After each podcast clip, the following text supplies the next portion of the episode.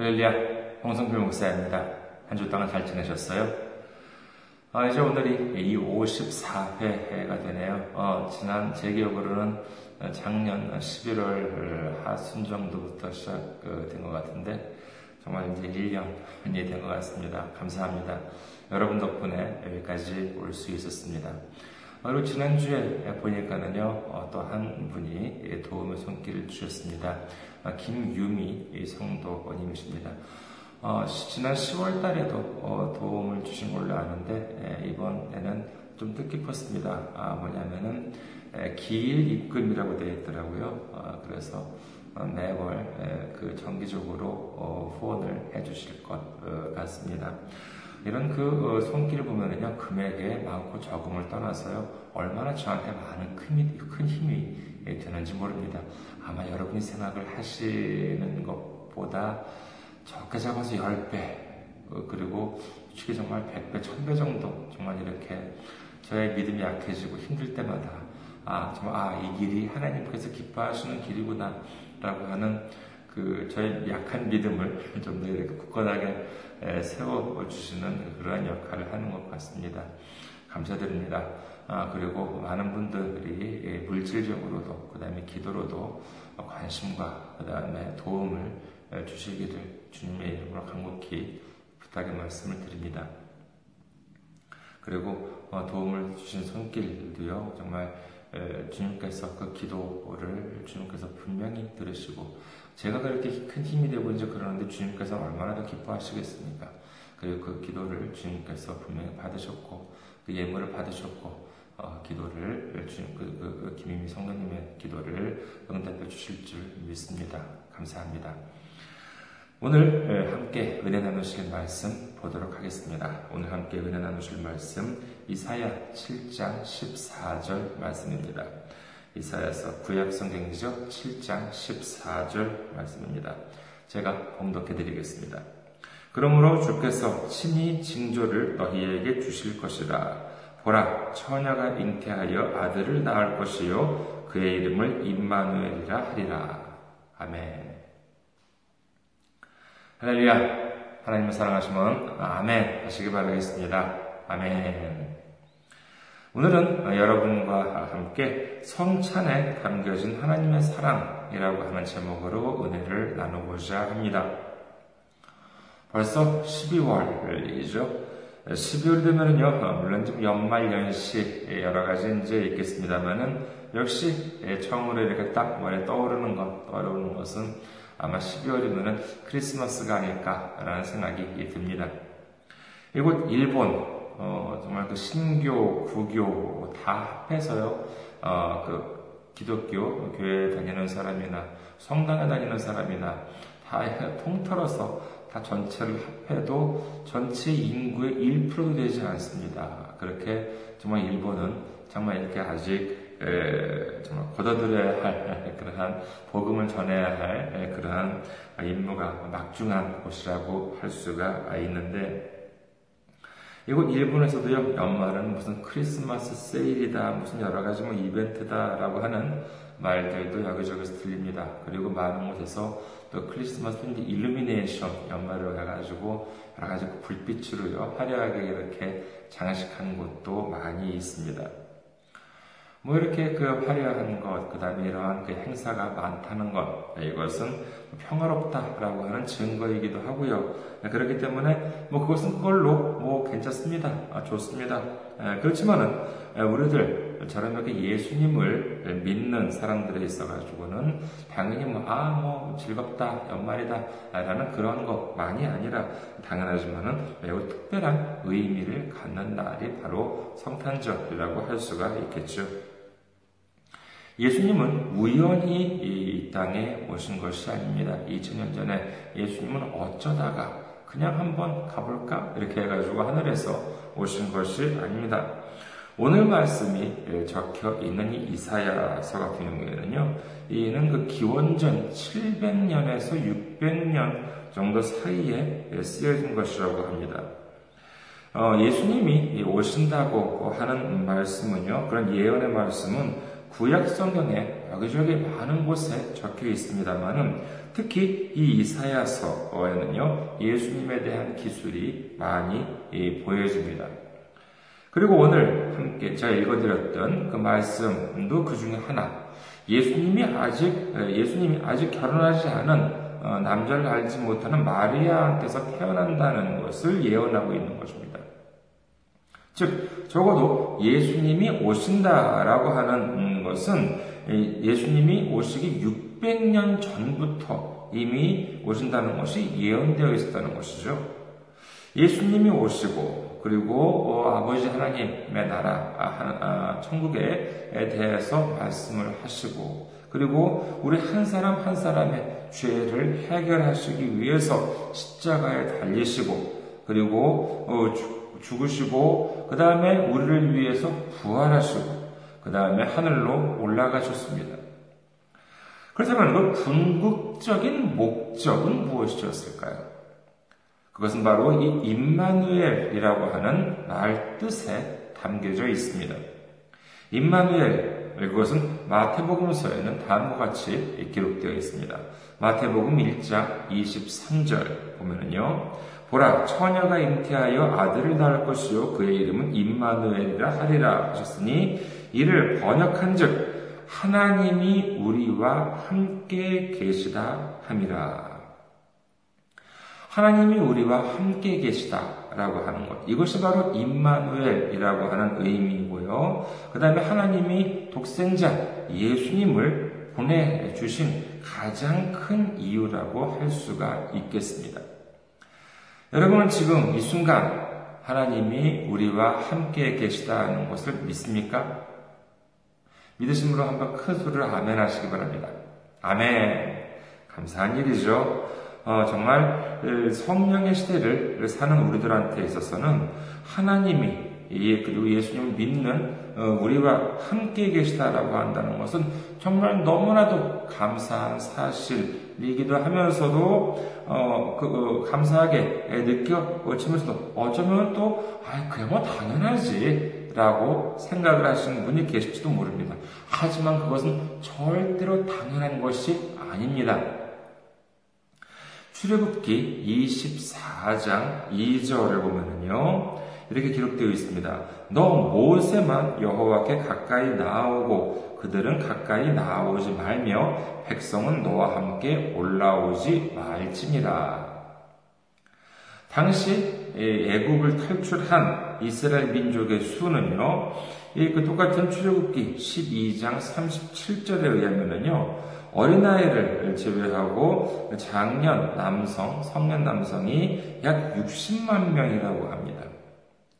당시는 어린아이는 물론이고 성년 여성도 사실 그 사람의 수에는 포함되지 않았습니다. 네, 그렇다면 전체적으로는 몇 명이었을까라고 하는 것을요, 단순 계산을 하면요. 작년, 즉 성년 남성이 60만 명이었다라고 하면요. 단순 계산해서 그러면은 남 성년 남성이 있고 그러면은 거기에 부인이 있겠죠. 부인이 그러면 단순하게 계산한다 보면요. 부인이 그러면 또한 음, 그 60만 어, 명이라는 그 숫자가 나옵니다. 그러면은 벌써 그것만으로 몇 명이에요? 120만 명이 됩니다. 거기에 한 가정에 아이가 뭐 많은 가정도 있겠고 적은 가정도 있었겠습니다만은 뭐 단순 계산으로 두 명이라고 칩시다. 그러면은 그 가정에, 그 가정에 아이가 두 명이면 그것만으로도 또, 또 120만 명이 됩니다. 그러니까 성인 남성 60만 명, 성인 여성 60만 명, 그 다음에 아이들이 120만 명, 단순히 더하면 얼마나, 얼마나 돼요? 이것만으로 240만 명이 됩니다. 적게 잡아서, 그러면 40만 명? 그래, 적게 잡읍시다. 이렇게 해가지고 40만 명을 빼, 뺀다 하더라도 200만 명이라고 하는 숫자가 나옵니다. 이 200만 명이라고 하는 숫자가 어느 정도 되냐면요. 제가 이렇게 인터넷에서 한번 찾아봤습니다. 그러니까는 한국으로 본다 그러면은요. 대략적으로 충청남도, 충청남도의 인구가 204만 명 정도가 된다고 하더라고요. 그리고 어, 제가 지금 음, 살고 있는 이거 이카호 중앙교회가 있는 군마현 군마현의 인구가 얼마 전까지는 200만 명이 좀 넘었었거든요. 그런데 지금은 어, 제가 왔음에도 불구하고 인구가 이렇게 좀 줄어들어서 199만 명 정도로 갑니다. 그러니까는 이 군마현에 정, 군마현에 살고 있는 그 사람들 인구 총 인구 정도 되는 상당히 많은 인구죠. 뭐 한국의 충청남도 그 인구라고 생각을 해보십시오. 얼마나 많습니까? 네, 그런 그 정말 많은 음, 그 사람이 이제 있었습니다만은 그러나 그 중에서 하나님의 말씀을 듣고 하나님 앞에 설 수 있었던 사람은 누구예요? 딱 모세 한 사람이었었습니다. 즉 예수님이 오시기 전에는 극히 제한된 극히 한정적인 예언자나 하나님이 쓰신 택하신 사람만이 하나님과 함께 있을 수가 있었고요. 그 외에는 하나님 근처에도 갈 수 없었습니다. 그것은 이스라엘 민족이 가나안 땅에 들어가서 정착한 다음에도 마찬가지였습니다. 신전 안에는요, 그 성전이죠. 성전 안에는 일반 사람들이 들어가지 못하는 성소와 지성소가 있었습니다. 그리고 이 지성소에는요, 이 대제사장만이 1년에 딱 한 번만 대속주일 날, 딱 한 번만 그 어, 이스라엘 민족을 대신해서 들어가는 것이 허용이 되었을 뿐입니다. 그건 왜냐 라고 하면요, 그것은 너무나도 죄가 많은 이 인간의 몸으로는 감히 하나님 앞에 선다는 것이 용납되지 않았기 때문입니다. 하지만 지금은 어떻습니까? 얼마 전에, 방금 전에 우리가 고백을 한 것처럼 지금 이 순간, 지금 이 순간 하나님이 우리와 함께 계십니다. 아멘. 그렇다면 이건 분명히 이거는 부정을 할 수 없는, 부인할 수 없는 사실입니다. 그럼 그 이유는 뭐겠습니까? 구약 시대 이스라엘 민족보다, 민족들보다 우리가 더 착하기 때문에 그렇습니까? 우리가 더 선량하기 때문에 그렇습니까? 사람의 행위라고 하는 것은요, 어느 시대나 다 거기서 거기입니다. 하지만 이 예수 그리스도가 우리를 위해서 이 세상에 오셨습니다. 그 이유를 요한복음 3장 16절에는 뭐라고 기록합니까? 하나님이 세상을 이처럼 사랑하사 독생자를 주셨으니 이는 그를 믿는 자마다 멸망하지 않고 영생을 얻게 하려 하십니다. 하나님이 세상을 얼마만큼 사랑했어요? 독생자 예수님을 주실 만큼 이 세상을 사랑하신 것이죠. 아버지 하나님이 이 세상을 사랑해 주셨기 때문에 그렇기 때문에 독생자를 우리에게 주신 것입니다. 이 세상을 얼마큼 사랑했느냐? 정말 독생자를, 독생자 예수 그리스도를 우리한테 줄 정도로 사랑하셨다는 것이죠. 그리고 예수님을 우리에게 주셨다는 것은 그것이 무슨 의미입니까? 무엇을 의미합니까? 그것은 바로 우리의 죄, 우리 스스로의 힘으로는 어떻게 할 수가 없을 정도로 아주 그 뿌리 깊은 큰 죄를 우리 대신을 하셔서 십자가에 달리심으로 인해서 모두 다 해결해 주셨다는 것입니다. 사실 우리 자신은 우리 스스로의 죄로 멸망할 수밖에 없는 그와 같은 처지에 놓인 우리를 위해서 하나님이 자신이 가장 사랑하는 독생자 예수님을 보내주셨다는 것이죠. 그 결과 예수님이 죽음에 의해 우리가 받아야 될 죄를 모두 대신해서 예수님이 받으셨기 때문에 예수님의 부활에 의해서 우리의 모든 죄가 하나님으로부터 용서받고 그리고 성령님을 주시고 예수님을 믿는 사람은 이제 하나님과 항상 함께 있을 수 있는 영광을 누리게 되었다는 것입니다. 이것이야말로 하나님의 사랑의 증거가 아니고 무엇이겠습니까? 로마서 5장 8절에는 이렇게 적혀 있습니다.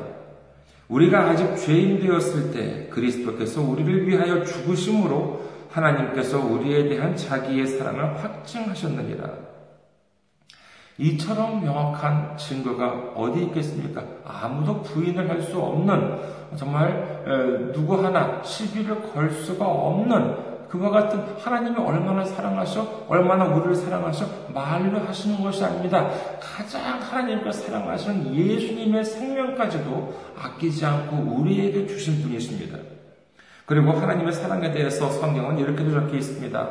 로마서 8장 38절에서 39절. 내가 확신하노니 사망이나 생명이나 천사들이나 권세자들이나 현재 일이나 장래 일이나 능력이나 높음이나 기쁨이나 다른 어떤 피조물이라도 우리를 우리 주 그리스도 예수 안에 있는 하나님의 사랑에서 끊을 수 없으리라. 아멘.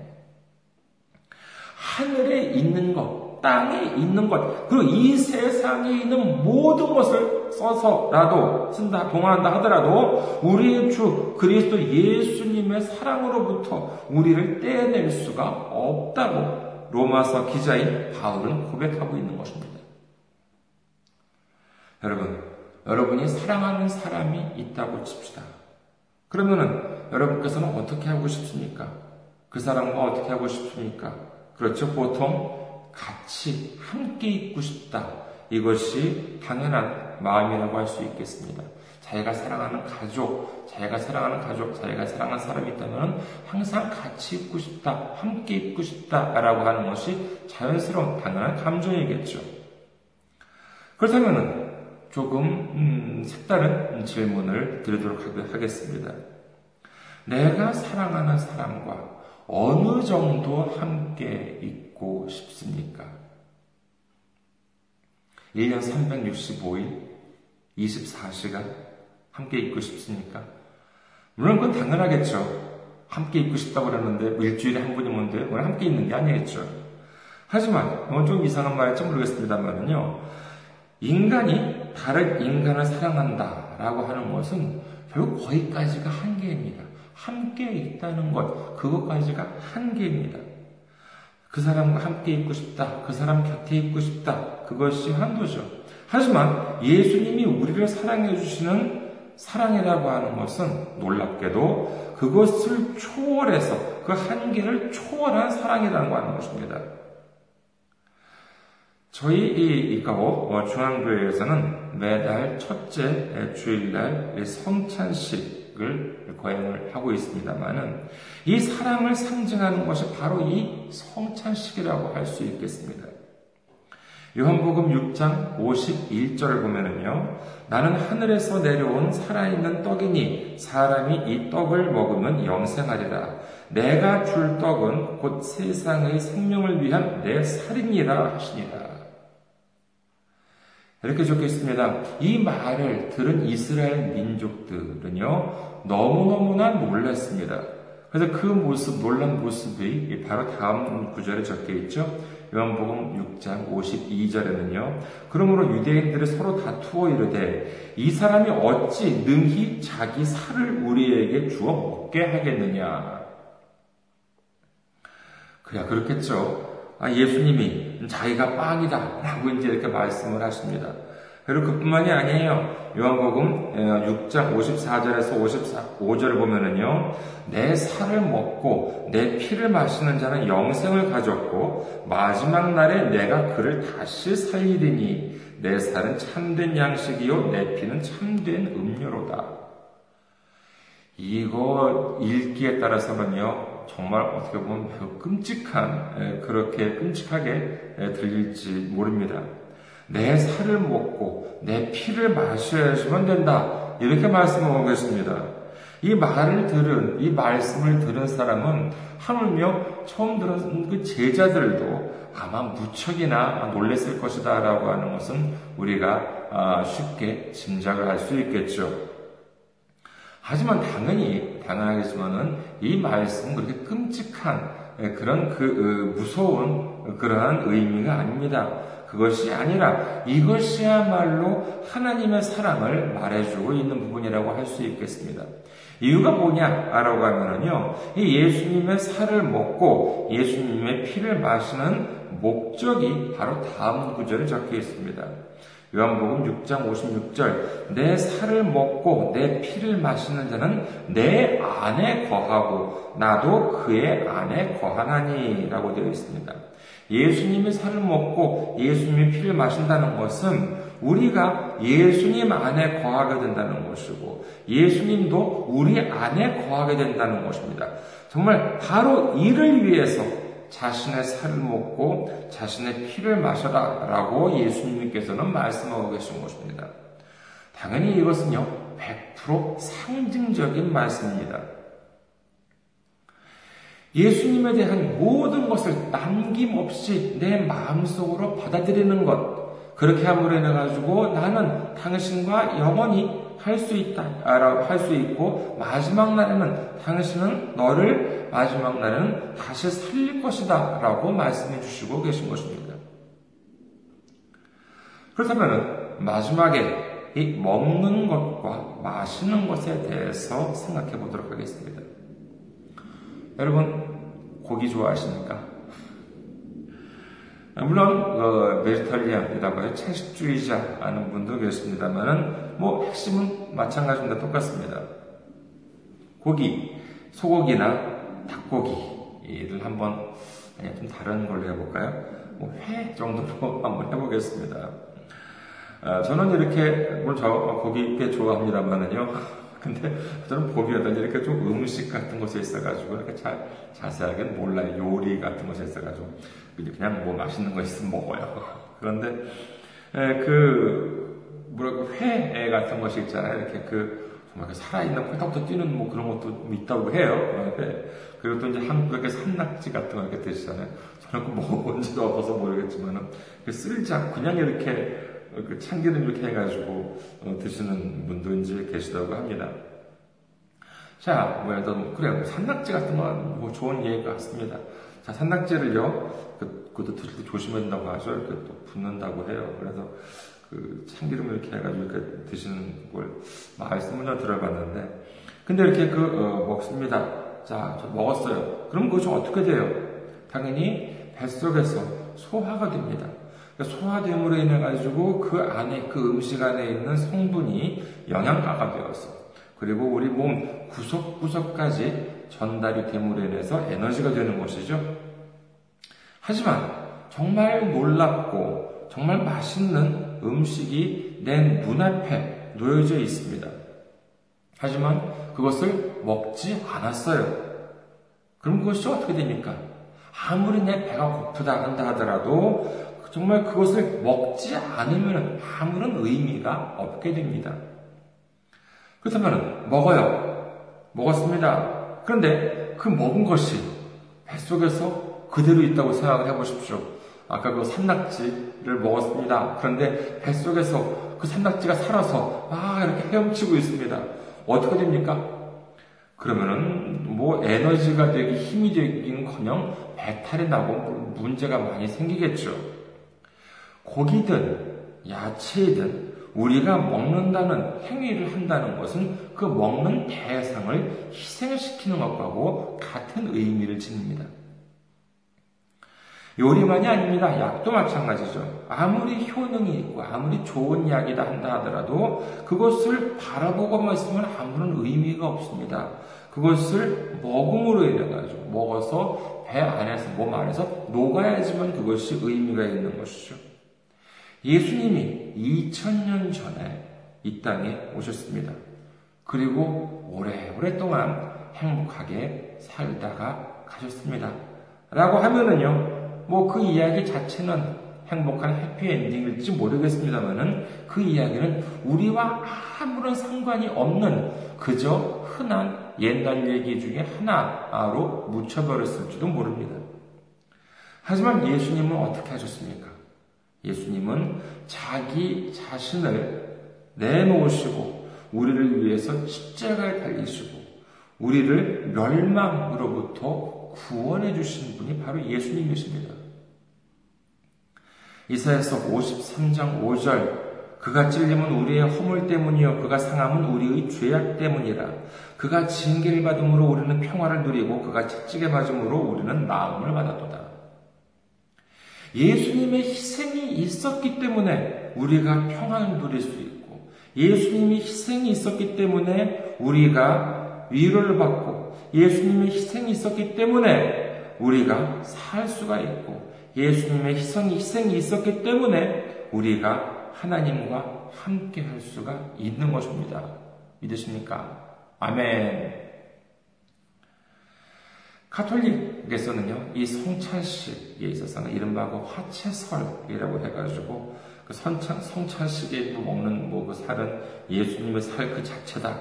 그리고 포도주는 그러니까 잔에 이렇게 딸려는 그, 그게 곧바로 그 예수님의 피가 된다. 이제 이렇게 화채설을 주장을 하는데, 어, 기독, 기독교, 개신교에서는요, 이 그 포도주라고 하는 것은 이른바 포도주와 그 다음에 그 성찬이라고 하는, 그, 라고 하는 것은 이른바 그 영적 임재설을 취하고 있습니다. 그러니까는 뭐 빵은, 빵이가 떡이다. 이제 그것은 그냥 빵, 떡이고, 그 다음에 포도주는 포도주고, 포도주가 없으면 어때요? 포도 주스 없어요? 오렌지 주스라도 괜찮아요. 뭐 항상 포도주라고 해, 뭐 해야지만 뭐 포도, 포도가 들어있어야지만 된다 그런 것은 아닙니다. 거기에 영적 임재설 이렇게 해가지고 우리 마음 안에 예수님의 희생을 생각하는 마음, 예수님의 희생에 대한 감사를 생각하는 마음이 있다는 것이 중요하다는 것입니다. 말씀을 마무리하겠습니다. 이 세상의 우상, 이 세상의 미신 것, 이런 것들은요, 인간들한테 큰 것을 요구하고 작은 것을 줍니다. 하지만 우리의 하나님은 그렇지 않습니다. 정말 이야기 같은 것들 보면 그렇잖아요. 너희들 목숨을 내놔라. 그러면 뭐 음, 무슨 뭐, 뭐 풍년이 들게 해주겠다라고. 이거는 그 신이 아니죠. 이것은 마귀 사탄의 소행입니다. 하나님은 어떻게 하셨습니까? 예수님은 어떻게 하셨습니까? 우리 하나님 여호와 하나님께서는요 예수님을 우리에게 주셨습니다. 예수님은 자신의 모든 것을 우리를 위해서 내주셨습니다. 정말 이그 한량 측량할 수 없는 은혜가 아니고 무엇이겠습니까? 그래가지고 큰 사랑을 영원한 생명을 우리에게 주셨다는 것입니다. 그렇다면 그 보답으로서 하나님께서는 무엇을 우리에게 바라십니까? 더 큰 거를 바랐어요? 내가 이만큼 줬으니까 나는 이들, 뭐더 큰 걸 나한테 달라. 그렇게 말씀을 하시나요? 마태복음 10장 32절에서 33절에는 다음과 같이 기록합니다. 누구든지 사람 앞에서 나를 시인하면 나도 하늘에 계신 내 아버지 앞에서 그를 시인할 것이요. 누구든지 사람 앞에서 나를 부인하면 나도 하늘에 계신 내 아버지 앞에서 그를 부인하리라. 로마서 10장 9절에서 10절. 네가 만일 내 입으로 예수를 주로 시인하며 또 하나님께서 그를 죽은 자 가운데서 살리신 것을 내 마음에 믿으면 구원을 받으리라. 사람이 마음으로 믿어 의에 이르고 입으로 시인하여 구원에 이르느니라. 아멘. 하나님께서 우리에게 바라시는 것, 그것은 그저 단지 예수님을 우리의 구세주로 인정을 하는 것, 그리고 입으로 고백하는 것, 받아들이는 것, 믿는 것, 그것뿐입니다. 하나님의 사랑에 감사를 드리고 우리의 구세주이신 예수님을 믿고 받아들이고 그 다음에 그뿐만 아니라 하나님의 복음을 널리 전파하는 우리 모두가 되시기를 주님의 이름으로 축원드립니다. 감사합니다. 한 주 동안 승리하시고 다음 주에 뵙겠습니다.